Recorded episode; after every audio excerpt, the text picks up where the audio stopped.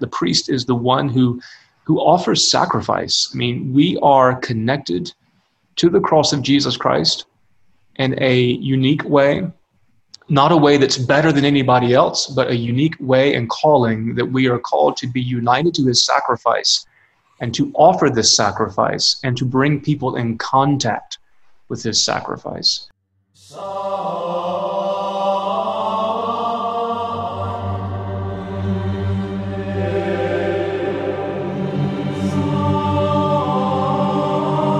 You're listening to The Sacristy, a podcast where we seek to learn, discuss, and exalt in the faith delivered once for all to the saints, as it has been passed down in the Anglican tradition. I'm Father Matthew Ainsley, the vicar of All Souls Episcopal Church, a church plant in Horizon, West Florida, and I'm joined by my headphoned co host. Oh, wow. Yeah, hi, I'm Father David Bumstead, rector of Emmanuel Episcopal Church in the Audubon Park neighborhood of Orlando, Florida. We're real priests with real jobs and real and digital churches. Oh my gosh. Service times are in a bio. We'd love for you to join us if you're ever in town, or as of late, you can just watch us on the internet. Can't do. You can go watch us on Yeah. Facebook and YouTube. Yeah. Do you like that headphone? Yeah, I'm, I'm, wearing headphones, so it's factually true. The adjectival form there. Yeah, you've made up a word. yeah, neologisms are sort of my thing. Yeah. For better or for worse. absolutely your thing. Who's joining us today? We have with us Father Steve Rice. He's the rector of St. Timothy's Episcopal Church in Winston-Salem, North Carolina. You just lost half your listeners already. Sorry. Well, uh, Father Steve, you've been uh, you've been rector there for how many years now?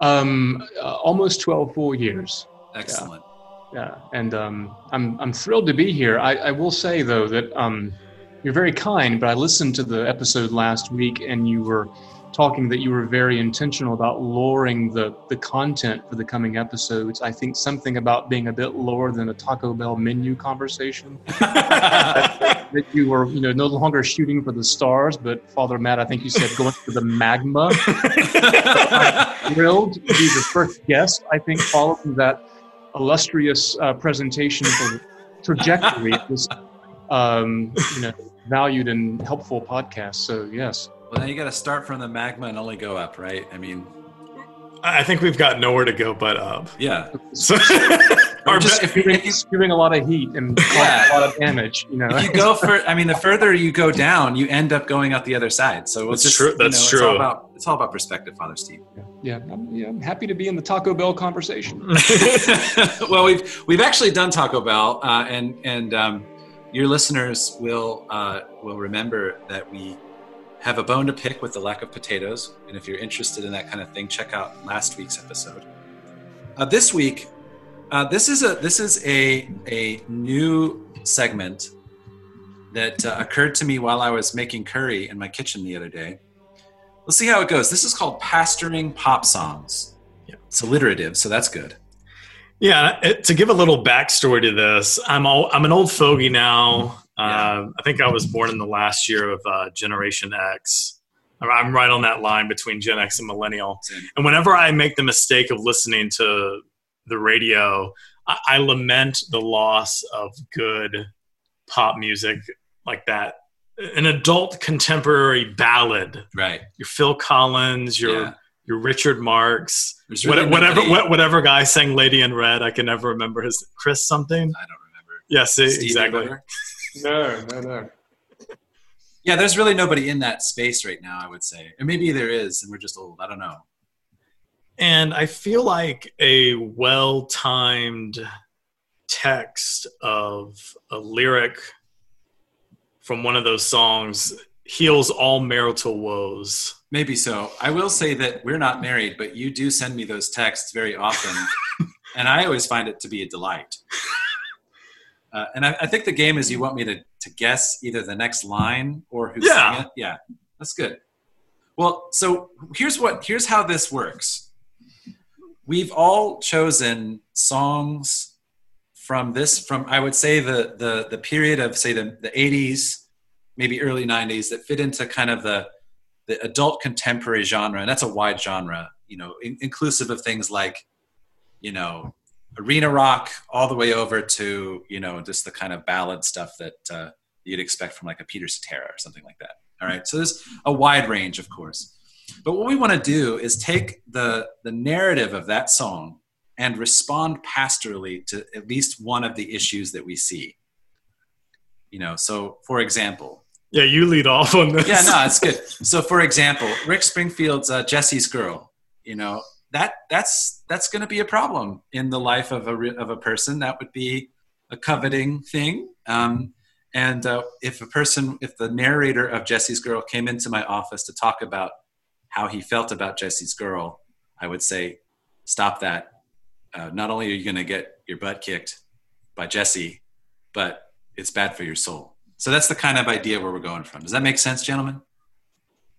Yeah, had, I known, had I known we were doing this, I would have been occupied at two o'clock on a on a Tuesday. Yeah, you would. So, uh, yeah, you would. All right. So I'm going to choose uh, one of my favorite songs from this period. It's a song called Rosanna by the band Toto, uh, which was actually covered by Weezer uh, very well in the past couple of years. So you should check that out on the Teal album not a sponsor. Uh, so, you know, it's a great little pop song. It's got some really great little musical aspects of it. But there's this one thing, this one line that really sticks out to me. In the second verse, the line is uh, after Rosanna, Rosanna, of course. This uh, the the narrator says, "I didn't know you were looking for more than I could ever be," and then goes on to say how sad he is. Right? Uh, the, the line for the pre-chorus is, it's not quite a year since she went away, Rosanna, now she's gone, and I have to say, I want to meet you all the way, right? So in this sense, this could, this poor soul, had he had good, good communication skills with his partner, Rosanna, might have been able to understand some expectations and thus save that relationship and perhaps even flourish together. Who knows? So, dear listener, in relationships, communication is very important, and knowing each, each other's expectations, doubly so. So I've pastored the narrator for Rosanna by Toto. Amazing. Pretty simple. Uh, Father Matt? I'm switching mine up uh, last second. Sorry. Um, I was so looking forward to your to your other to your first. I was gonna do "Glory of Love" by Peter Cetera, oh, or I was also uh, "Groovy Kind of Love" by Phil Collins. Isn't that a great one? Um, but I want to take your angle of pastoring the person who actually wrote this song. So, okay, my, so is it that person who's actually written the song, or is it the person who's like the fake person who's singing the song? Uh, uh, in this case, it's the lead singer of 38 Special. Okay. second chance. You know, right. that's my heart needs a second chance. Okay. It's the worst apology song ever. It's a great song. It's very catchy, but listen to this apology. So sure. he's been unfaithful to his significant other. Yeah. And this is what he says. I never loved her. I never needed her. Ugh. She was willing, and that's all there is to say. Wow. So it's like really unhealthy. Not a great apology. No. So it's like, okay, we have for him to receive absolution for his sins. I think we have confession. He's saying what he did. Yeah. There seems to be, I mean, he wrote a whole song, Intention of Amendment of Life, but the contrition. Not a lot of contrition. The contrition is is lacking. it's like he's like, yeah, I did this thing. It wasn't great. There's, there's honesty at least. Yeah, I don't know, man. That's always bugged me about that song. it's terrible. Don't, I don't know that song well enough to have bugged me, but I'm going to listen to it. 38 Special, Second Chance. Great it. song. So this man needs a talking to. Cal Curtis, who wrote this song. Call him up. Send an email. Father Steve, what do you got? Well, I, I, want to apologize to anyone who might have had any respect for me uh, up to this point. doing this. Um, this is against my will and I'm really good sport. Um, you love it. I had to Google adult contemporary because I was raised on um, Barbara Mandrell and uh, and Garth Brooks. But um, in 1989, well, there are a couple of you know I was I was going to pick a couple of things, but in 1989, the namesake of my wife, Cher, wish that if she could turn back time, Yes. oh man. Yes. Keep and going. if she could, and if she could find a way, yeah. she would take back those words that have hurt, Hurt you, you. Yeah. And you'd stay. Yeah. Um, again, my apologies to everyone, uh, but I think that I Never apologize for, No, for a listen, I, think, I, think yeah. I would say to Cher, and my wife's name is Cher. They both are named Sherilyn. I would say to Cher that, um, in the words of Saint Paul, you know, all things work for good for those who love God, and um, that you need to forget what is behind and press on to what is ahead, and that the things that have happened in our life, um, it is a pointless and fruitless exercise to stress over the past, but to take those moments, the good, the bad, and the ugly, and to find how they are redeemed through the grace of Jesus Christ. And what has happened in the past has brought you to the present, and the present is where you are, and that's where you become in contact with God's love. So while we may have, in our mind, wished for something to have been different, we cannot fathom God's providence and God's goodness. So um, don't worry about the past, live in the present. I'm like Father Steve just flipped the legitimately trying to figure out what to say because I'm like, that is that's really like I needed to hear that today, Father Steve. Thank you. that's awesome. You and again, tra- my, my apologies to everybody. Nah, you don't had need to it Garth apologize. Brooks, had it been Garth Brooks, I would have played the game with great gusto. What about Chris Gaines? You know, I no no no no no. I listen. I actually like the Chris Gaines album. I think Garth Brooks lost his mind for a while and may still have some remnants of that going on, but it's actually a very good album. I liked it. I've never listened to it. It's it's I mean it's really something. I mean if if there's anything that's going to be kind of like mid '90s adult contemporary like slash alternative rock, it's going to be Chris Gaines. Yeah, I've seen him in concert eight times. Not Chris Gaines, Garth Brooks. And, um, Only two for Chris. it was, uh, no, it, was, it was supposed to go during COVID, but I think that's rescheduled for next April somewhere. So, Something to look forward to. yeah, yeah. Well, that is what I think is a successful uh, edition of pastoring pop songs. I think that Father Steve's pastoral care actually plays. Like if somebody said that to me, I'm like, all right, If somebody, I would, I would repent and turn. I mean, that's but not turn back time. So now I understand what you mean by going below the Taco Bell menu here and going into the magma, right? So we're uh, we're dissecting the theology of Cher. Oh goodness. wow. Uh, thank you, Father Steve, for putting up with us. Um, all right, so at this point in the in the cast, we usually go into the the church's calendar. Uh, Father, why don't you pray us in? Yeah, we're going to open with prayer, uh, the collect from Proper 24, uh, which will be prayed uh, coming up uh, as we record this Sunday, the 20th Sunday after Pentecost. The Lord be with you. And with thy spirit. Let us pray. Almighty and everlasting God, who in Christ hast revealed thy glory among the nations, preserve the works of thy mercy, that thy church throughout the world may persevere with steadfast faith in the confession of thy name. Through the same Jesus Christ our Lord, who liveth and reigneth with thee in the Holy Spirit, one God, forever and ever. Amen. Awesome. Well, uh, in the coming week, we've got uh, October 14th. Is that today? Tomorrow. Tomorrow. Okay. So, uh, I got to edit fast. Get it out there. yeah. Uh, October 14th, the church remembers Samuel Isaac Schereschewsky, uh, Bishop of Shanghai. He founded St. John's University there and translated the scriptures into Mandarin. On October Like, 15th, with like one finger though. Do you remember the story? no. Is that no? He had. I can't remember his his um his physical condition, but he was down to to, to actually doing the translations. with, That's like, right. one- Yeah. Yeah, I mean, I mean, it really was insane the the tenacity he had in, in doing all that work. Yeah, that's right. I'd forgotten that part of this of that of, of his story. Yeah, thank you. Um, October fifteenth, the church remembers Teresa of Avila, who is a doctor of the church, a nun and spiritual master, writer of many books, but probably her best known is The Interior Castle. Wouldn't you say? Yes. Okay. What I remember about her, and I think this is right, is that she was a bit salty. Yeah, yeah, And I think I think it was one line where she was getting out of a carriage with um, some of her her um, her her um, sister nuns, and I think she stepped into a mud puddle and fell. And um, and I think she said something to the effect of looking at God and said, "This is why people don't like you." or if, if, if, this is how you treat your friends, this is how no, this is why no one likes you. Real, real. That's I, awesome. I love her great salty uh, personality. I hadn't heard that one. I like that. Um, on October 16th, the church remembers Hugh Latimer and Nicholas Ridley, bishops and Oxford martyrs of the English Reformation under Queen Mary.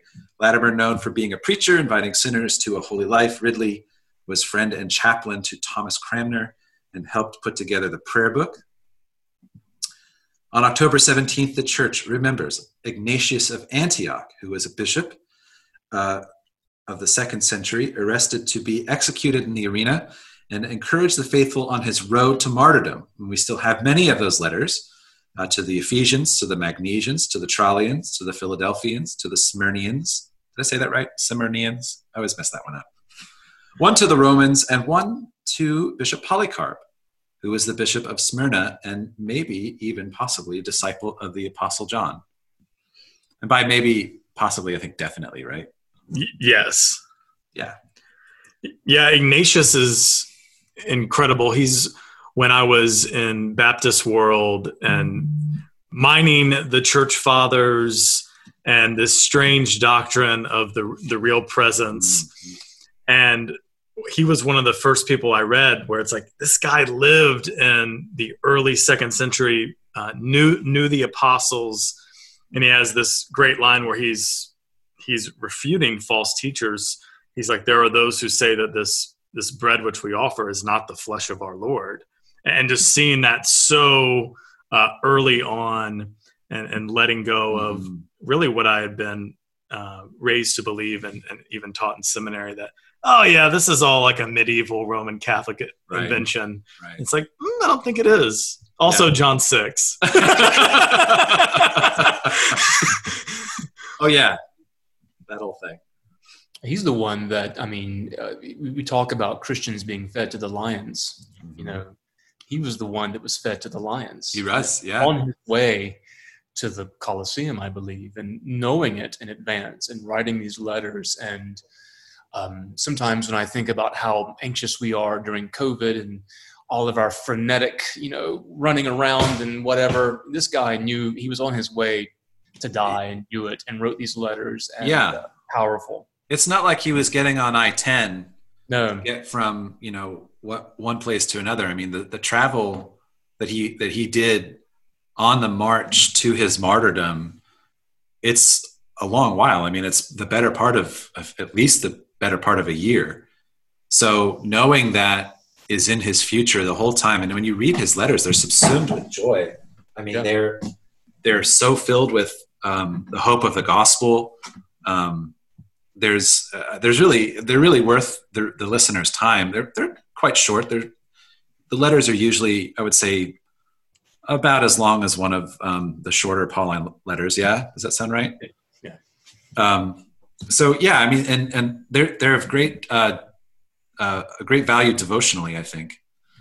Um, finally, on October 18th, the feast of Saint Luke the physician, who was a Gentile convert uh, himself a physician and friend of Paul. He was hired by uh, Theophilus to write an orderly account of the gospel of Jesus Christ. And of course, wrote the Acts of the Apostles, which we've been reading for the daily office. And man, the back half of the Acts of the Apostles is like the best story. It's so great. Uh, Luke, in my opinion, is uh, my favorite. He's my favorite New Testament writer. I just think he's so amazing as a storyteller and and um, just journalist and all the things that he does are just great. Seeing the things that that start in Luke and are paid off in Acts and all those things. It's oh man, um, dear listener, if you haven't done the project of reading Luke and Acts together in proximity, you should totally do that. I think a couple of us at least are going to be observing St. Luke on Sunday, so we'll get back to that um, at the uh, sermon first pass. All right. What are we talking about today? All kinds of stuff. No, uh, we, we brought on uh, Father Steve, who is uh, a, a, great resource uh, to us as a friend and colleague. Uh, because we want to talk about priestcraft. So, how would we, how, before we begin talking about it, how would we define the word priestcraft? This sounds pretty um, easy to define, but maybe the further we go in it, we'll realize that it's quite a bit. So, how, what is that? I would say at first it's the skills that a priest needs to hone in order to do what God has called him to do. That, that's part. What are, what are the things that we're about and that we need to be serious about and uh, uh, get good at by the grace of God? Yeah. Father? I, I think that's a great definition. Yeah, it's it's so too. moving from the theoretical to the practical, um, from the book to the to the rubber meeting the road, but also being able to learn over time. Um, I think one of the things that is important in priestcraft is learning almost like an apprentice mm-hmm. and learning from a mentor. And I think that the reason why this becomes important today is those relationships aren't as um, common as they used to be. Yeah. Know, structurally, where most of us will not serve a curacy for right. the church. Um, and we don't have that opportunity to learn. And then what happens is we don't always have someone yoked to us that we can teach. Right. Some of the greatest lessons I ever learned were not from a book or a class, but a priest who had been ordained 30 years longer than I saying here's here's what i have learned over the years and and these scenarios and things that they could never ever ever begin to teach you in seminary um, that you have to face on a, on a day-to-day basis so it's that wheelhouse of skills and experiences that aren't just yours but but from people who've gone before you to apply to help people come in contact with the grace of the lord um, and the circumstances which are unique to every person in every day yeah yeah I think your Father Matt's um, um, definition is fantastic. As usual. So who who is this for? You know, um, and I'll answer my own question, which is really bad in rhetoric, but I'll do it anyway. Um, the I think we we envision this as being a help to people who are in formation, hopefully to be priests. You know what what's what's important uh, to use your phrase when the rubber hits the road. Uh, certainly, hopefully, as an encouragement to our colleague, the, uh, the fellow priests um, who might have a chance to listen, uh, to our colleagues out there uh, in ordained ministry, perhaps even. Uh, and also, you know, for those folks who aren't ordained, you know, this podcast is for you too. Um, but to let you know, well, what's what's going on in in the hearts and minds of your ordained people in your lives, perhaps even the rectors, vicars, etc., of your churches um, you know what kind of what kinds of decisions do do we have to make what um, you know what kinds of data are we looking for when we make decisions and what kinds of things do we really care about uh, when we enact the ministry that god has entrusted us with? So let's begin with some broad strokes. Father steve how would you start uh, two part question? What does it mean to be a priest? And how is being a priest different from just to make it personal your your ministry as a methodist minister? Sure. Um, okay.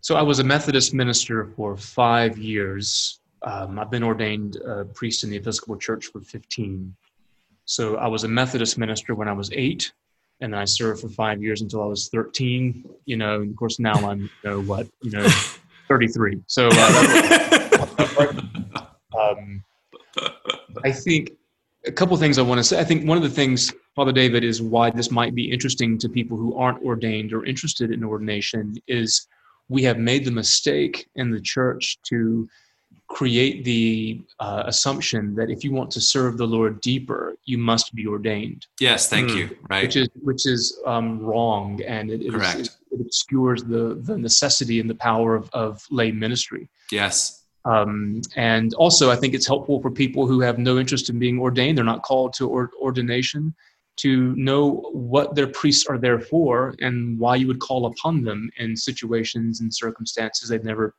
thought of before for me, and I may be, um, I, I, maybe the minority in the church today. Um, but I think that the priest is the one who who offers sacrifice. I mean, we are connected to the cross of Jesus Christ in a unique way, not a way that's better than anybody else, but a unique way and calling that we are called to be united to his sacrifice and to offer this sacrifice and to bring people in contact with his sacrifice.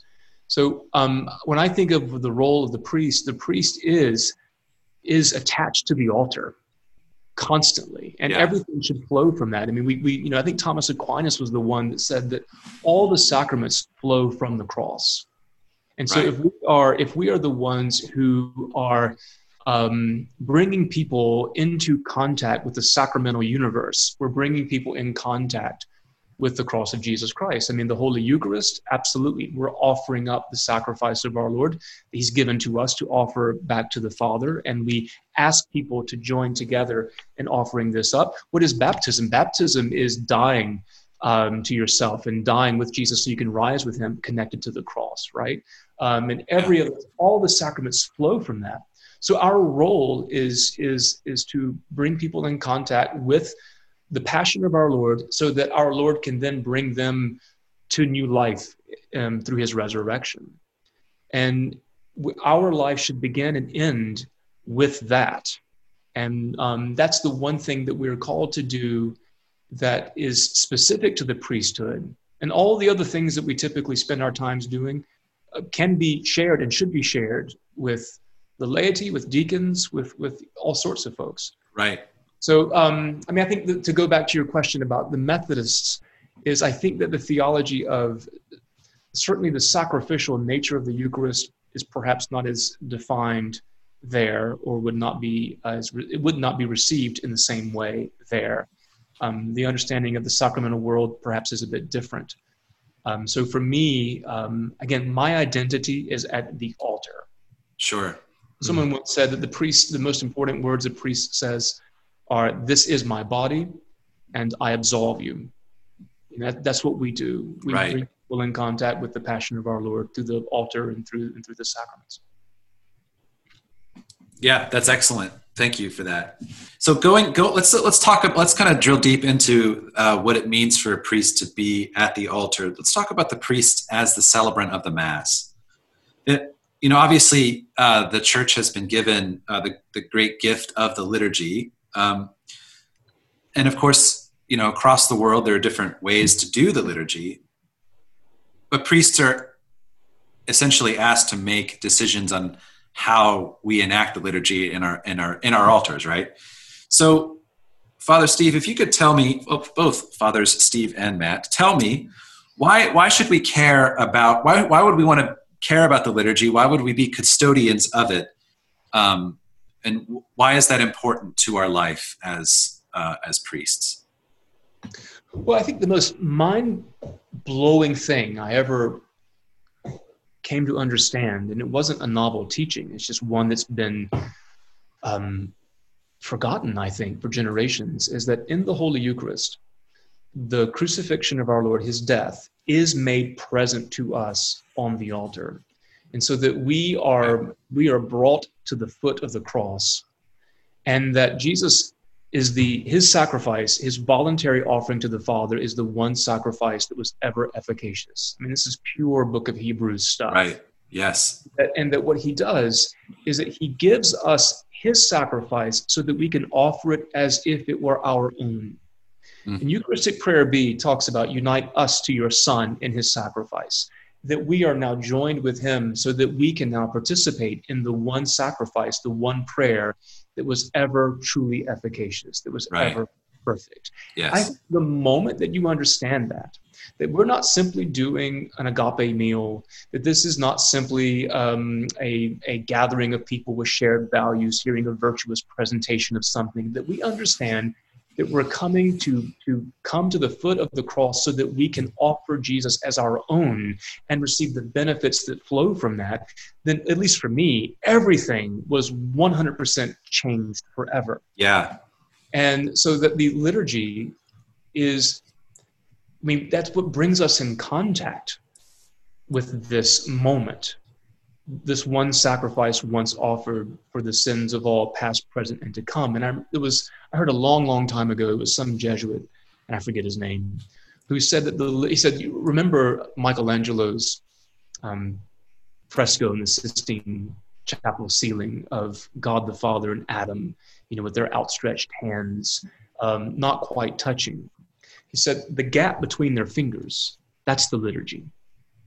Oh man, that's and really I good. thought that was a very helpful image. yeah, totally. Is that so? God is reaching out to us uh, through His Son, and we are longing and groping, as Paul would say, for God, and that which bridges the gap, the meeting place, the intersection of heaven and earth, is the Mass, is the liturgy. Yeah, that is the case, if that is the presentation of the greatest moment in the history of, of, of, of our story, then that has ethical implications as to how we approach that. Yeah. Um, and, and our preparation, our execution of the prayers, because it's not about, for the priest, it's not about us.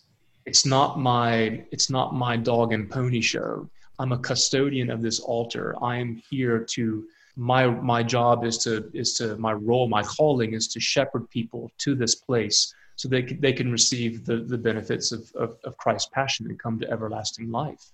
Excellent. Mm. Thank you for that. Um, now it's it's interesting that you say the words uh, dog and pony, and I, I, think that's a really interesting point to make.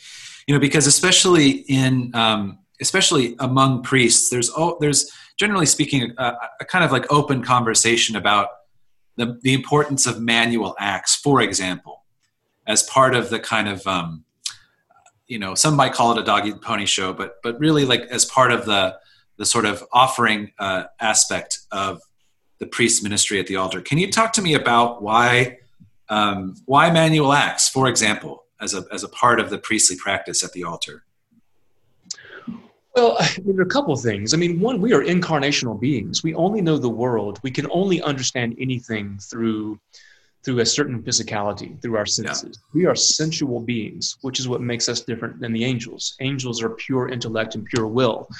Uh, we are certainly not.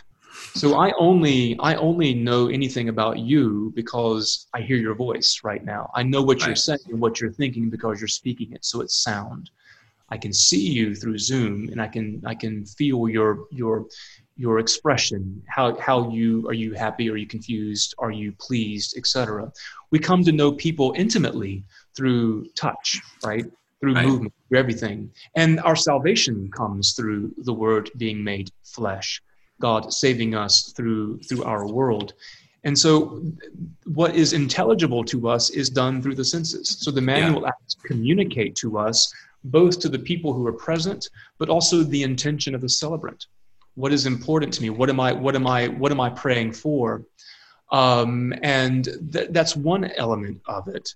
The other element of it that i think you're getting at is so sometimes people will assume that if we have prescribed movements and and we focus on precision and, and in, in the best sense of the word performance of the liturgy right. we are trying to elevate ourselves and be all for show actually is it is completely the opposite we are trying to we are trying to have our own personality get lost in the movement of the liturgy and yes. in the acts so that it's not me but it's it's the act that is taking place and if someone tries to do their own thing or to be individualistic in it that's what stands out yeah totally. know and and and not not even though the vestments I wear may be heirloom vestments and may have cost a lot of money a long time ago, they're going to outlast my ministry by a generation. Sure. Yes. Yeah. And the way that we do the liturgy, if I don't show up, but Father David, you come in my place, if you do it exactly the same way, people don't even know that I'm gone. Right. right. It's just happening. And that's that constancy that doesn't depend on the personality of, of the priest, it is the act itself. So thank you. Are- yeah, that's right. And actually, that's one of those things that it's been on my mind uh, quite a bit lately. Um, both both Father Matt and I here in Central Florida have uh, have a a group of priests that we can count on to really just be able to jump in for our people, so that when we you know go away on vacation or, or have a weekend off or whatever, have a sense of stability and continuity and, and trust so that it doesn't feel like teachers away, but that that the the mass is offered and the and the um, the sacraments administered. You know, I heard, heard a long time ago that um, one of the most interesting positions in a presidential administration, in any government, would be the officer of protocol. Mm. So whoever the president is, you've got a, a person. And if, if, the, if the president is going to meet the Queen of England, this person's job is to say, here's what you don't do. Yeah. right. Right. Um, and of course, we all know when presidents make faux pas and they, they, they, mm-hmm. they break protocol, you have that not to be fussy. You have that so everyone can be comfortable. Right. Now you know what to do. And the beauty of our liturgy, both for the priest and for the and for the person in the pew, is that you come in and you don't have to. It's not on you. Here's what you do. Here's how you pray, and and and it it it, it, it makes us more comfortable so that we can truly engage into what is actually happening. Right. Finally, uh, you know, as, as, as we we often uh, refer to the calendar in this podcast. In fact, we do every time we meet. But um, how how does the calendar uh, the church calendar that is, um, affect the life of the priest at the altar? Well, it connects us to the life of Jesus Christ. If we if we are keeping the calendar and understanding the calendar, we are we are marking the rhythm of our existence through the life of Jesus Christ and those who lived and died for him. Right. And that's how we keep time. That's how we mark everything. And I think yeah. if anything in COVID, we've become more aware of the importance of sacred space, the rhythm of life and yeah. the necessity of having um, of other people around us. And when right. we're deprived of that, we suffer for it. Right. And, um, and so you know, you know, today today is the is the we is the feast of uh, King Edward the Confessor. You know, who, mm. who, did Westminster Abbey, who's buried there. You know, um, who wasn't a very successful king, but a holy person. Sure. So we we we just we find uh, we find strength in that community. But we also discover that that there's a there's a, a that how we pattern our life is is different from the rest of the world and that we begin in anticipating the coming of our lord and then we rejoice in his in his advent in his in his incarnation and then we walk with him to the cross and then we live in the implications of of his of his passion death and resurrection and that's renewed all the time right so just as the sun sets and rises our our I mean I love the fact that at the daily office, if you follow the traditional canticles, we do the Benedictus in the morning and we do the um, the Magnificat Nunc Dimittis in the in the evening. Right. So we, we begin the day looking for the the coming of our Lord, and we end the day um, mm. pregnant with it, and yeah. then, yeah. Then putting our eyes upon Him, and right. now go in peace. That's yeah. every single day without fail and that's a powerful way to mark time and that's the rhythm of our life I love that you've you've both you've both highlighted the importance of um, the, the, the, liturgical seasons and also um, the importance of the daily office in the life of a Christian, especially Anglican ones, um, and of course implied uh, I think heavily implied that it's important for us to be mindful of the sanctoral calendar as we look towards the witness and ministry of the saints so that there's uh, so that we know there are holy people to emulate. And in both cases uh, manual acts uh, calendar you know i think this podcast could be four hours long if we talked about like what it means to do them in a very in general and specific ways but just knowing that it is a, a set of things that priests have to decide on. Um, you know a parish priest have to decide on a calendar. Uh, parish priests you know within reason there's there's only a few to choose from but um, uh, they have to decide on how to deploy the manual acts in the liturgy.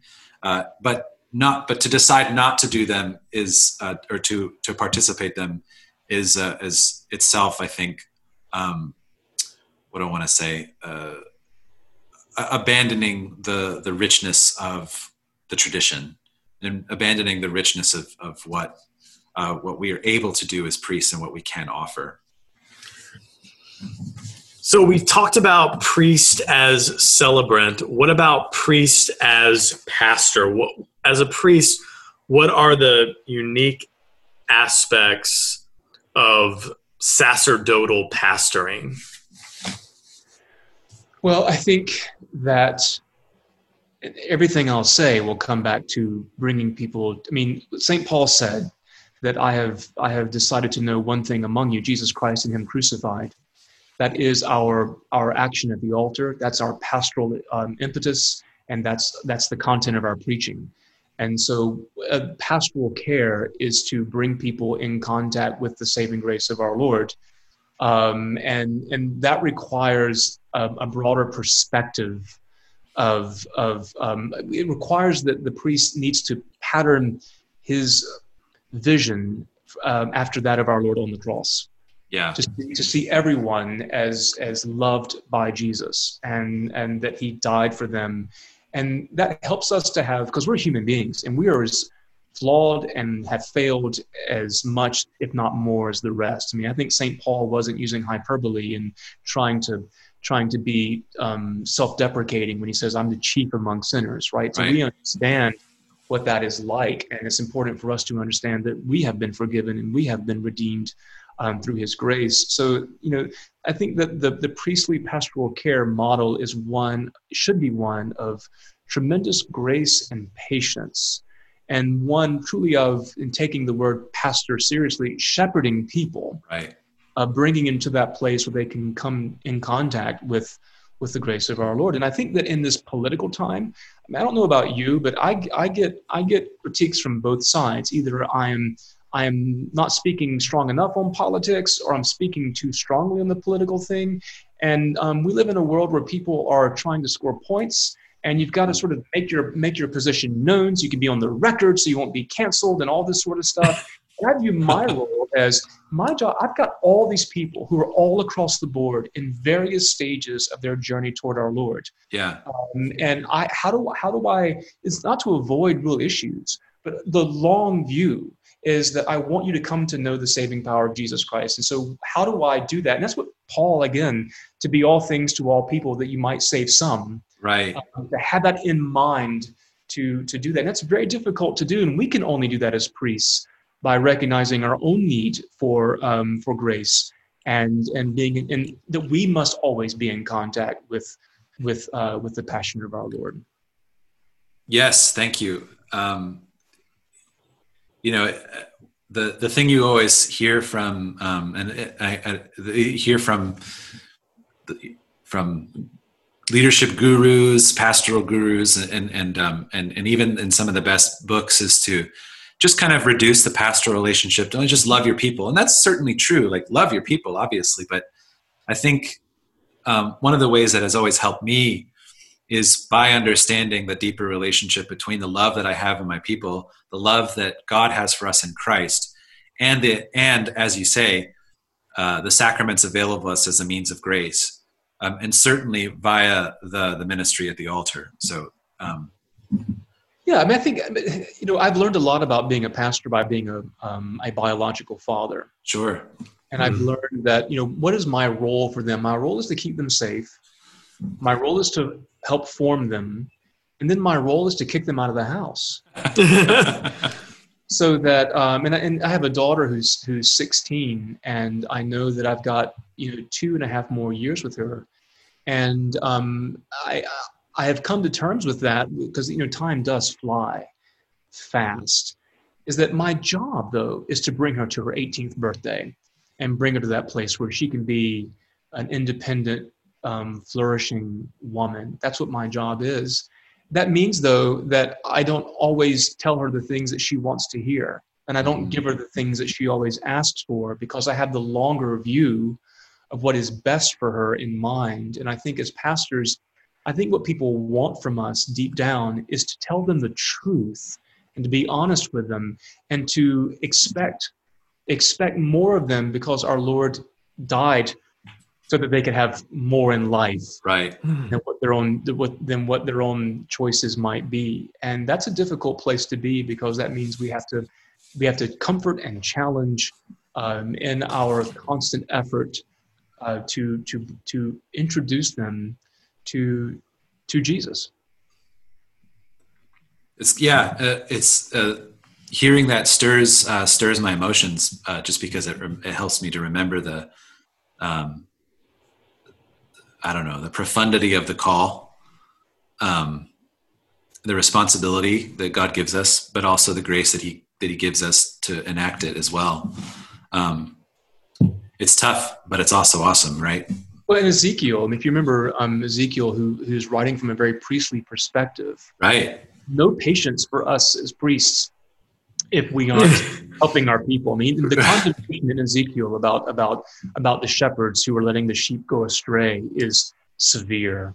Yeah, I much prefer to gloss over those, those verses in Ezekiel where he's he's he's really reading us the riot act, but we need to be mindful of it.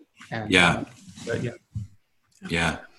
And one of the ways that we shepherd our people is through preaching. Mm-hmm. Where, where, do you see preaching, and where do you see uh, the sermon in particular, the sermon in the context of the mass? where, where do you see its place and its importance? Yeah, let me go back actually, because I'm, I'm, I'm, i need to say that pastoral care from a priest is sacramental. Yeah. And um, right. that was so obvious that I glossed over it, but it's it shouldn't be so obvious. I mean, because it, I mean it should be central. Um, and I think what what separates a priestly pastoral care from lay pastoral care is is that our calling to bring people in contact with the sacraments. So a visit in the hospital what makes a priestly visit different is that it comes with oil. It right. comes with, um, with, the, with, with the sacrament. Um, what makes priestly pastoral care in terms of helping people um, be reconciled to God and to one another it comes with the words of absolution. Yeah. It's that sacramental sphere that brings them into the universe of the grace of Jesus Christ.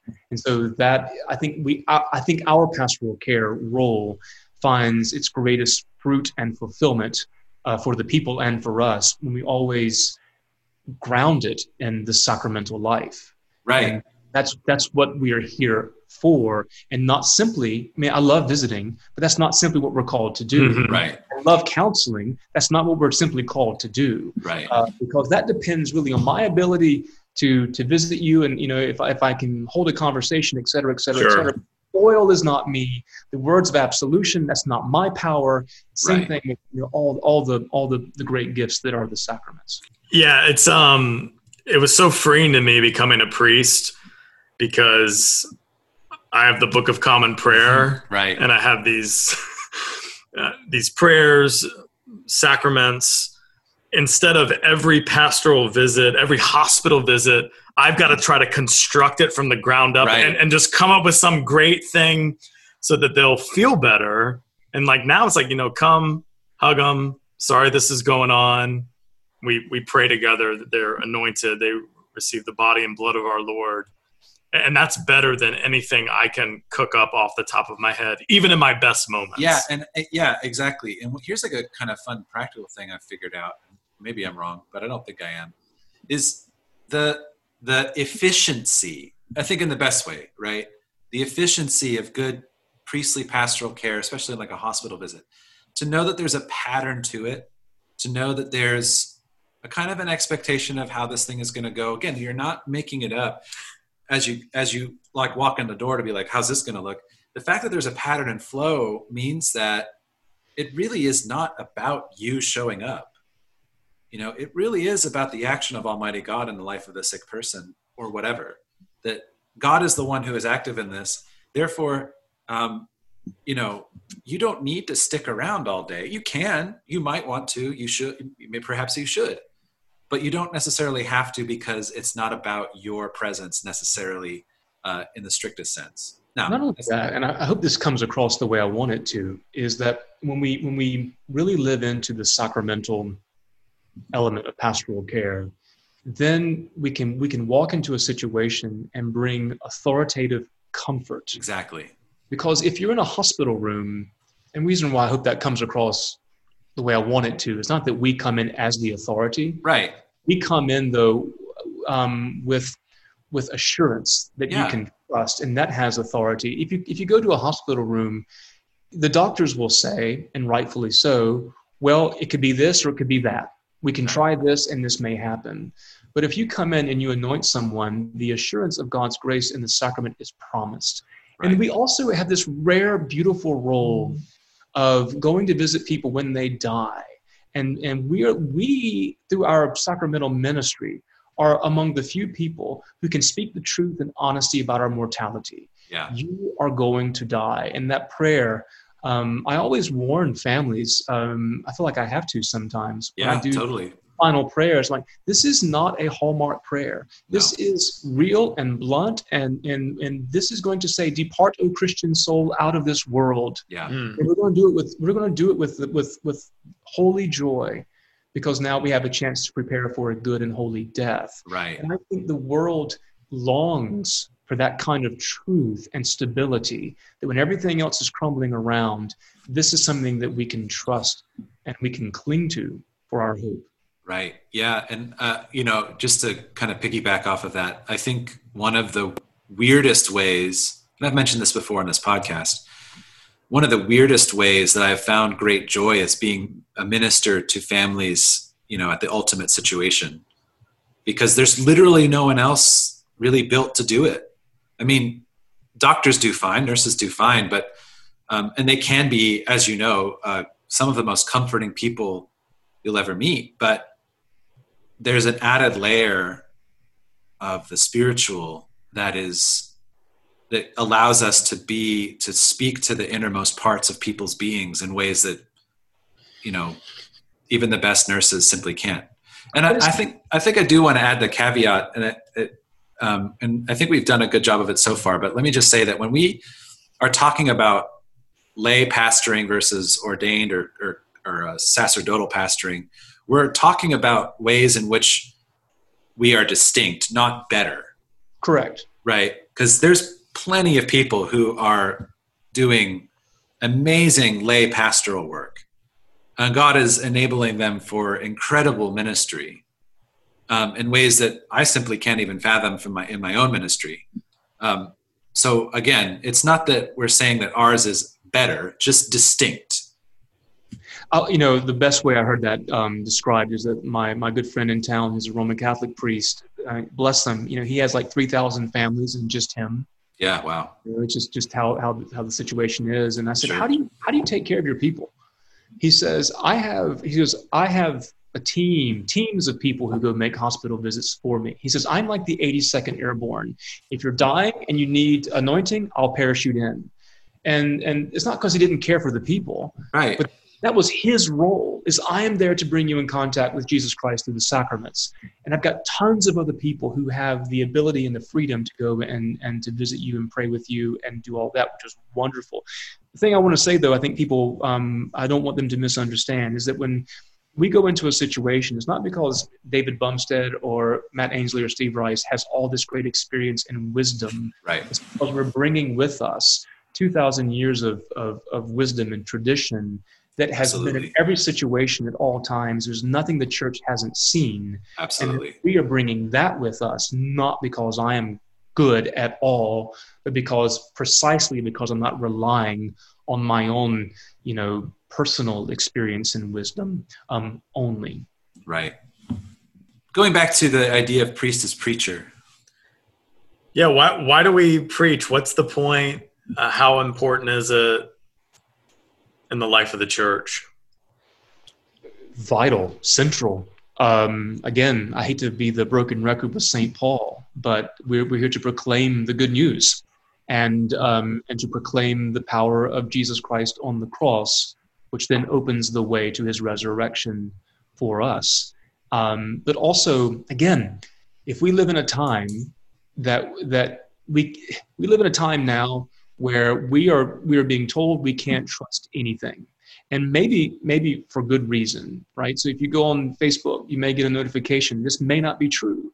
You go on twitter the tweet may be filtered this may not be accurate information. I mean fake news has i think even the pope used the word fake news not too long ago. And so if, right. if that is the case i mean his latest encyclical um, fratelli tutti talks about misinformation. So in our preaching it is it is the primary um, the, the, the prime moment where the truth capital T, lowercase t, is proclaimed. And it's the one place, if we're faithful, and that's the caveat, right? If we're faithful, that people can have the assurance that the truth will be proclaimed to you, the truth about God's love, but also the truth about my need um, about my brokenness and my need for redemption. Yeah. And so that that is the place. That's the Power of Ash Wednesday. Yeah. Right? Yeah. I don't know about you, but you know, I'll have more visitors that I've never seen before on Ash Wednesday than I will on Christmas Eve or Easter. That's really Ash interesting. Wednesday, people come out the woodwork because they know that when they come in there, there's going to be no marketing, no slick campaign. It is the truth. Yeah. You know, thou art dust, and to dust thou shalt return. In our preaching, though, is again, we are sensual people, and it's it is the proclamation, it's the it's connecting um, Jesus Christ in our local context, using the vessel of the preacher to, to bring that good news to the people. What's your preparation look like for preaching? And and are you big on time limits, or do you have like a range of of how long you typically preach on a Sunday I, morning? I typically preach longer than people would like me to. Um, I don't preach. I mean, I have in COVID because um, because I mean, usually outside of COVID, I don't preach with a manuscript. Mm-hmm. In COVID, I have been mainly because I'll write them at ten in the morning. I mean, ten in the morning, and then preach them on on on the recording at two p.m. Mm-hmm. And there's not enough time to absorb all of it. But then on Sunday, I, I won't preach from a manuscript. So I try the practically I go for a thousand words. A thousand words for me is about 16 minutes, um, which is probably three times as long as you just read it straight through. Sure. Um, I I mean ideally I would I mean one thing that's helped me in COVID is I write them on Tuesday and Wednesday because I have to do the recording beforehand. Before COVID, it was Friday, Sure. Saturday. Yeah. well, man, Saturday. Um, That's why it's you know, there. what I, I mean, ideally, what I try to do is is you know, obviously read the lessons early uh, in the yeah. week, and then Right. just let that sit in the crock pot for a few two or three days. And then what I would do is I would I would sit and then in one sitting just sort of write them out to have everything organized. You know, I I, tr- I was trained in seminary not to rely on commentaries, um, but to actually use what I have used my own instinct and what I've learned um, and sort of approach it with a naivete and not just simply run and, and quote what someone else has said. The exception is for me, I love using the Catena Aurea, um, um, uh, Araya, hmm Oh yeah. golden Totally. yeah, thank you, the golden chain, Yeah. and and um and, and just relying on the church fathers so that nothing I say is original. yeah. Right. Sure. Yeah. So it's all been all been said before. So I do rely on that um, just to make and do that not to just give a list of quotes, but to make sure that where I'm going is in the same vein as where the Yeah. church has been going for a long time. one of my one of one of like I, yeah using the fathers as a resource not only if you're like really out of time and just can't think of anything you've got terrible writer's block but also as a way to check against you know i mean um one one this is gonna sound this is a humble brag i don't care um one time i wrote a sermon for pentecost and then checked chrysostom to see like well what's he gonna say about this and it was it wasn't line for line or anything like that but I'd made the same points as Chrysostom, him obviously infinitely more eloquent, but the same basic points. And I was like, yeah, got it, right on. Yeah. So um, I think for me, that's like the best way that I use the fathers is to is to check that, like you say, you're in continuity with the church's teaching and the best of the church's teaching. Yeah. And my, my preaching, my homiletical um, hero is Fulton J. Sheen. Oh, And- sure. Who's ever just sort of watched Life is Worth Living, you know, reruns uh, on YouTube or things No. like that. But he, um, you know, I've, I've, I found a book where he gave he gave advice on giving a talk and presentation, and he was very much against notes. And I'm I'm you know take them or leave them. But he was he basically said if you know your content, then you don't need a manuscript while you're speaking. and I think that the importance was know your content. Sure. And if you're steeped in it and you know it, then then you should be able to preach at all times. Um, but you know, you're going back to the earlier point. You know, preaching is pastoral care, and pastoral care is preaching. And so I'm always, I'm always, all of my sermons are always autobiographical, not in the sense that I'm telling my story, but I am. But if you if you listen, this is I'm preaching to myself Yeah. um, um, primarily because I'm I I you cannot you cannot excise the filter of the preacher from the sermon, Right. nor should you should you want to. Now the sermon should never be about us. We should never be the hero in our sermon. Right. Um, whatever Even I'm with my humble brag. whatever I'm wrestling with, um, you'll you'll you'll see that come out, and whatever I need to hear, that will come out. Yeah. And um, and of course, you know, what's the community as the city, as the church, um, what's going on, and then that that that moves us and how we we craft the sermon. Always, people need to know. Always, we're very careful, never, never to preach to specific people. Right. Even if the temptation is there, um, I'll go out of my way not to do that. Yeah. because I don't want in a weak moment to uh, to do that. Yeah. Uh, yeah. And I've actually had people in the receiving line say to me, like, how did you know that? And why were you preaching to me? Mm. And I've said, I will never do that to you. Um, I'm, I'm rather glad that it affected you that personally on some level, but you should know that I, I will never do that to you. I will, I mean, it's a mark of discipline. That's an abuse of power. If we I agree. I agree completely. Uh, and, and I think too, like you know, we we have different approaches. Every every person in this podcast uh, does probably a different set of these things for um, preparing a sermon, and um, I would hope that the folks who are preparing sermons and, and listening to this podcast, or even the folks who are interested in becoming the type of people who prepare sermons, would know that the most important thing is not necessarily doing what Father Steve or Father David or what Father Matt does, but finding a way to where you can indeed write a sermon, but you've got to take care to do it. You've actually got to believe very strongly that it is a value in a lot of the same in a lot of the same ways that Father Steve has has told us is that it requires our care because it is an opportunity to speak the word of life. And how many of those do you get? A colleague of ours in, in this diocese, uh, very, um, you know, very movingly said to me uh, just in the past couple weeks. He said, "I've only got really 48 times with my vacation to speak the word of life to my people, and that's not that many minutes or it's not it's not a great number in the grand scheme and so it, it really humbles him to know that the care should be uh, the care for his people uh, and the care for the for the ministry of the gospel should really help guide his preparation Yeah, Fleming Rutledge got in a bit of um, hot water with a tweet this week um, when she basically said, "You know what? There's been a lot of three-point sermons during COVID, and maybe we should not do that anymore." I'm paraphrasing, sure and people were responding and I, basically calling her to task. And I think appropriately so, and she backed she backed up on that. I think people need to preach what's effective, and what's effective is different in my church than in your church, and anyone Right. else's Yeah. church. And the problem with I think when when um, seminarians learn preaching is that they're taught by people who aren't always preaching in a parish on week to week or, Sure. or aren't preaching at all very often. And you have to do it long enough and screw up enough and recognize when people aren't listening, when they're not engaged, um, to learn to find your own voice. Because we Hmm. always start out trying to sound like our favorite preacher yeah and, and do what they have done. And we discover what a colossal failure that is quickly yeah it's got to be you. And what people want is that authenticity because authenticity brings authority. yeah Right. And, uh, and it, it- that takes a lot of time of, of just trying to realize I'm not going to be Fred Craddock. I'm not going to be Tom Long. I'm not going to be Fulton J. Sheen. I'm not be- I'm not those are the ones i had to read for homiletics class too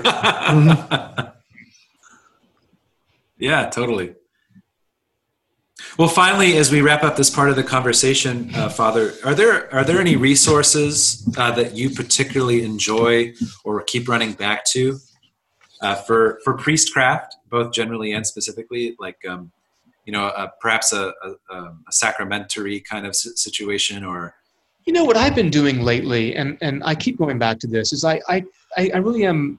The longer I, I'm I think on this, the more convinced I am about how much we need a mentor and a guide, hmm, yes even even if that is not one that is, um, you know, physical at the moment or in person. totally I I've been I've been fortunate to have some some mentors that I still go to, and that um, I try to soak up every bit of wisdom that they that they can offer, and to learn from them, and and then and to supplement that, I love I love the London priests of the um, 1920s, 30s, and 40s. I love reading about the priests who ministered during the Blitz in London yeah and I love reading their um, their parish magazines and the books about them. And if you want to learn priestcraft, I think you have to learn from the people who practiced it with skill and care and humility uh, and prayer and learn from them. And so I think for me, like I'm, I'm reading now um, a book by H.A. Wilson, who was, um, most people don't know who he is, but he was a East London slum priest who had a passion for catechesis for children and mm. was, but was, but was, you know, devoted during the bombing and, and loved his people and was a priest priest. Yeah. And, but thankfully wrote an awful lot and he wrote fiction and he wrote other things and just sort of reading about him and being inspired by that and to realize that I think one of the things that's missing in our priestly formation is what is in actually Sunday's epistle for St. Luke, that we are called to be poured out as an oblation and we're to offer ourselves out for the people. And to see how that's done is um, um, so helpful for me. So, uh, you know, aside from all the liturgical manuals and other sorts of theology manuals and things that are all wonderful, I love reading the lives of people who have lived a generation or two before me how they did it and what I can learn from them. That's excellent. It's a great answer. I'm going to push you though. Do, are there uh, are there because uh, I, I, agree with you completely. I would say that um, my I know that Father Matt and I, uh, speaking for him, have both had incredible mentors. Um, are there any are there any books in particular that you run to for reference? I'll, I'll for one um, one one that I, I kind of continually bring up is a is a book called The Ritual Reason Why. It's a very simple little book, little really what we used to call a pamphlet. That's you know it's a question and answer. Why this thing this time? Um, You know, do you have anything like that in your back pocket where you're um, you know, well, liturgically, I always go to ritual notes. Okay. Um, because and the reason why I go to ritual notes is um, my mentor said one time, you know, you, you always have to have some authority. Yeah. You, otherwise, you're making it up, and that's right. Yes. And so I like ritual notes um, just to just to give me just tell me how it's been done. And when people sometimes ask, "Why did you make that movement?" Sometimes my answer is legitimately because that's what I'm told to do. Yeah. I don't have a great, you know, beautiful flowery answer. It's just this is what I'm what I'm supposed to do. Um, also, I love the rule of Saint Benedict. I know yeah. that's not a very contemporary thing, but I mean, no, Benedict's good. wisdom for, for Benedict's wisdom for ordering a monastery is completely applicable to forming a parish and leading people. And so I keep keep going. minus the beatings. Minus the beatings, although that is that is a great fantasy sometimes to beat the to beat the boys to screw up the psalms in the morning office is, uh, is kind of people who, who, who don't pause at the asterisk. I said, you realize in the sixth century I would be tearing you up right now. But, uh, Thank you for that. That's great. Uh, well, I hope that that was uh, helpful or at least enjoyable, um, and that was a tremendous uh, gift to us, at least to me personally, uh, Father Steve. Um, now let's take a quick quick look at the, the Sunday lessons as we try to do our priestly work and uh, do our sermon first pass. Now, Father Matt, what uh, what readings are you going to be using this Sunday? I'm going to be on uh, Proper 24, the 20th Sunday after Pentecost. So in track two, that's Isaiah chapter 45, verses 1 through 7, uh, a portion of Psalm 96. The epistle is First Thessalonians 1 1 through 10 and then the gospel is Matthew chapter 22, verses 15 through 22. And I've been really, in a way, struggling on my sermon, but it's it's a good struggle to have because I really, really like the epistle. Yeah. And when I uh, kind of tear that up, um, but then the gospel is, is great as, as well. Uh, and the gospel is where the Pharisees and the Herodians uh, unlikely uh, teammates, to say the least. They, they team up to catch Jesus in the question of taxes. Is it is it lawful? That is, uh, can we be good Jews? Are, are, we obeying the law of Moses and, and keeping the covenant uh, if we pay taxes? And they're trapping him because the Pharisees, being uh, separatists, I mean, the etymology of the word Pharisee even suggests that. Uh, not not suggests, but says that, uh, and and being uh, purist. That's what Paul came from. You know, there's this question first century Israel, Israel of like how what are our dealing? How can we deal with the pagans? Right. And still be faithful to Yahweh. Yeah. The, the Pharisees' answer, answer would have been as little as possible. Right. Right. And the and the Herodians on the other end uh, were going along to get along. It was like, well, maybe they maybe Rome can take us to where we want to go.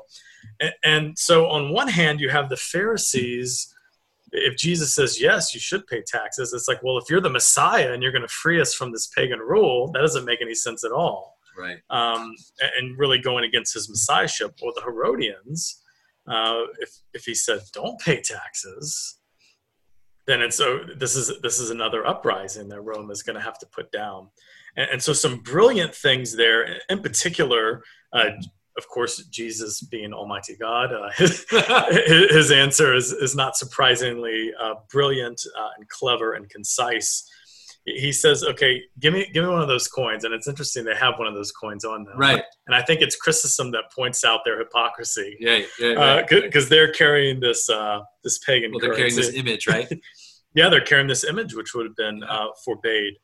And he, he says, whose image is this? Icon is the Greek word from right. which we get icon and uh, there's this great connection of you know render unto those things render under caesar that which is caesar and the, th- the things that are god's to god. And the fathers pick up on uh, that we're in the image of god. Right. And god and god owns everything and offering our our um, our bodies our, our souls and our will to almighty god. So so there's a lot of good stuff in there uh, and I could also take the bait and talk about the relationship of the church to the state. But sure, yeah, sure. Uh, right before the election, yeah, and uh, tell everyone who to vote vote for. Terrible idea. Please don't do that. um, but yeah, th- there's a lot of really good stuff Yeah. uh, in the gospel about uh, the, the image of God and God's uh, sovereignty uh, over our life. Um, and th- there was one- there was one church father I was reading this morning. Uh, can't remember who it was, but they're basically saying, "Well, just give everything away and become poor, and then th- there'll be you won't have to worry about this issue." That might be, that might be Chrysostom, actually. Uh, so um, yeah, but let's. You guys are both doing St. Luke, right? Yes. Yeah. All right, Yeah. so let's let's let, let's move on to what you guys are doing. I got the, the tyranny of the majority has has cut my Oh, My time's man. short. Well, no, it's it, you know. I would say that First Thessalonians is one of the Pauline letters that I, I just don't really know as well. So it's interesting that um, it would be it would be an interesting exercise to to, to play with that one. Um, but um, no, I'm going to do Luke because it's there, and people need a feast, right, Father Steve? Which, you know, in case people are wondering, is completely allowed in the prayer book. Yeah, It is to transfer a major feast. Well, it says you can use the collect or one or more of the lessons of a major feast on Sunday. right. Well, if you can do one or more, might as well do all. Might as well do them all. and if you're doing the collect, what else is there? So, uh, Yeah. Well, I, I covered my bases and asked our bishop, and he said that's fine. Um, but for a, how's it work for a major for a for a principal feast? You don't have to transfer it. So uh, there's that list of like five, like seven or eight that, like Correct. All Saints, for example, is one that's going to be on the first, where you know it's not a question. correct. Um, the Annunciation, others. Um, but yeah, this is this, to me. This was a simple call, just because um, you know, talking about you talked about pastoral context. It seems to me a very good thing to be in prayer um, and in exhortation, honoring the doctors. So remembering uh, remembering Saint Luke and his gospel and, and his ministry, but also uh, tying in his uh, his intercession, especially for for our doctors, nurses, and medical professionals who have worked so hard in this uh, in this pandemic time. So that's kind of where I'm I'm going to be taking my my homily on Sunday is, um, you know, both like I said, both as a, a, remembrance of Saint Luke himself, and certainly his writing, but uh, certainly to highlight and pray for. Um, you know those folks that have worked so hard for us. Yeah, I love Ecclesiasticus, um, the first lesson. Yeah. And if you read the 38th chapter in greater context, it actually includes like pharmacists Oh yeah. and other and other and other medical professionals. And I, I you know, you I agree on context. My parish is um, equidistant, one mile to two hospitals. Oh really? We're, we're really in the middle of a, of, a, of a medical community, and so we've always highlighted St. Luke. And I've loved the fact that other medical people were, were included in this. But what I like about, I think where I'm going to partly go is that I have really been moved lately at the beatification of a young boy, Carlo Acutis. Oh yeah. Died last week in Assisi. Yeah. A 15 year old kid. And, you know, I think that I, I may bring this because, you know, doctors and, and, um, and my wife's a labor and delivery nurse, and all these people are brilliant and they have an intelligence that is foreign to me. My mind is not wired that way. And they have, you know, a, um, a, a a personality that is that requires. I mean, they can they can endure a lot and they can see a lot, and it's it's it's a gift. And truly, they are called by God to do that. But I think as much as we elevate doctors, and I love doctors, I love to also bring in Carlo Acutis, who was a 15 year old kid, a computer guy Yeah. who had leukemia, and then offered his suffering up to the to the church and to the Pope, in his case, and is remembered as much uh, as a gift to the church and the world as these doctors and physicians as is that we all have a vocation and one of the things i want people to know this is the struggle i have sometimes in the parish where people say i want to go deeper into the faith i want to go deeper into the bible i want to love the lord more therefore i must be a deacon go, "No, Sure. Oh yeah, yeah. we need christian doctors Yes. we need Christian lawyers. We need Christian every vocation. And um, we've done a poor job, really, of, of elevating that. And so St. Luke gives an example to take someone who was a physician and use that to the greater glory of God. Yes. And, and all these professions that are, that are somewhat um, mentioned in, in Ecclesiastes. I also love the, the um, epistle um, to, to Timothy. And I always get moved by this. So Timothy is our patron here. And so I, I think it's important that we meditate on the letters to him. But I always find it so sad when Paul gives the list of all the people who've left him. Yeah. Right. And, you know, do your best to come to me. Demas is in love with the present world, has departed and gone with me to Thessalonica. Crescens has gone to Galatia. Titus to Dalmatia, but Titus didn't leave him. But only Luke is with me, you know. But he always gives this list of people. He's pouring himself out as an oblation for the church and for the world. And um, and you know, it's it's lonely. Yeah. Going back to priestcraft, I mean, it is a lonely vocation. It's it's one that is fulfilling and life giving, and we're always with people. But because the call is unique to us, um, it's one that others can't understand. I mean, Right. they don't need to. They shouldn't. It's not their calling. Right. Um, but I always find that a moving, moving line in Second Timothy. Yeah. Uh, it shows the depth of your wisdom, Father. I always like the line when you come, bring the cloak that I left with Carpus at Troas. Yeah. Also, the books and above all the parchments. I don't know why, but I always think that's funny. Hey, I got this stuff I left over there in my locker. Can you grab it for me? we have a wonderful relief statue designed by um, David Stambly in our parish, and and he purposely had the cloak from Troas and the parchments in his hand. that's So awesome. th- that line is in, is in, is in the fabric of our parish. That's awesome. Well, Father, thank you. This has been Yeah, this has been really awesome. great. Yeah. Very, very good. Um, Father Rice, before we uh, before we leave with our final prayer, is there anything that you're excited about that you'd like to share with our listeners? Well, I mean, if, if one thing that I would like some help on is um, is I was getting an email while you were talking about um, um, the the gospel for this coming Sunday is that we have at St. Timothy's that I would love to have more partners with is um, a ministry called the Society of St. Joseph of Arimathea, which is um, um, an apostolate that pays for the cremation of children um, who die and their parents' families can't afford cremation. Sure. Um, and we do cremation because oftentimes these babies are, are far too small and too young to, to have anything but cremation.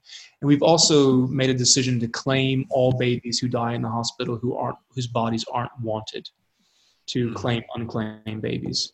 Um, and so I got an email from the hospital. I'm supposed to pick up five babies from the funeral home today. I'm going to do that once we leave here. And I just got an email from the hospital that I'm going to claim 17 additional babies.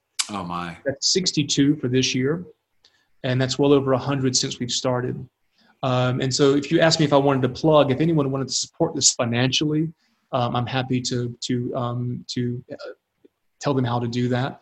But also, I, this is a ministry that's so life giving and important, both to the medical community and also to families, where um, that that we do want to have chapters all across the country and all across the world. We have a cemetery that we have created just for this purpose, a beautiful, beautiful holy place.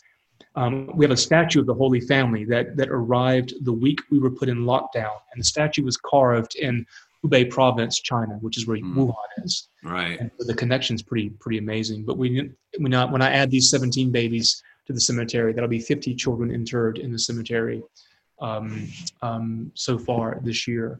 So um, I would love to just uh, plug the Society of Saint Joseph of Arimathea for the, those who may feel moved to to give to that, or if they're interested in um, this being a part of their own parish's ministry in their local context it's not difficult to do at all. Um, I am very, very happy to to um, share more information about how to get started. Surely, thank you for sharing.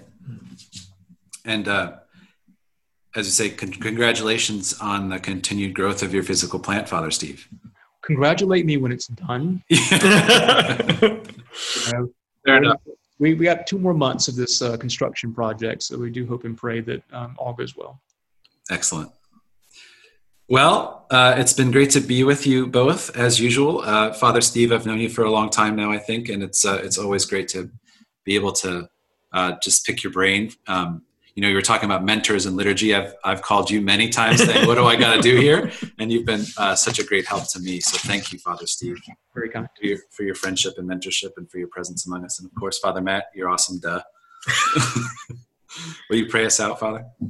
The Lord be with you. And with thy spirit. Let us pray.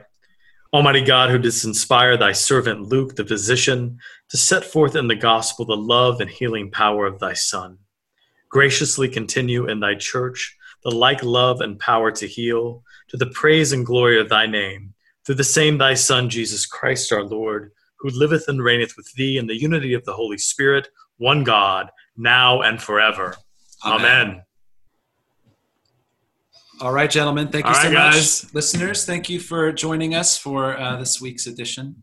And uh, we look forward to being with you again very soon. Bless you. See you later.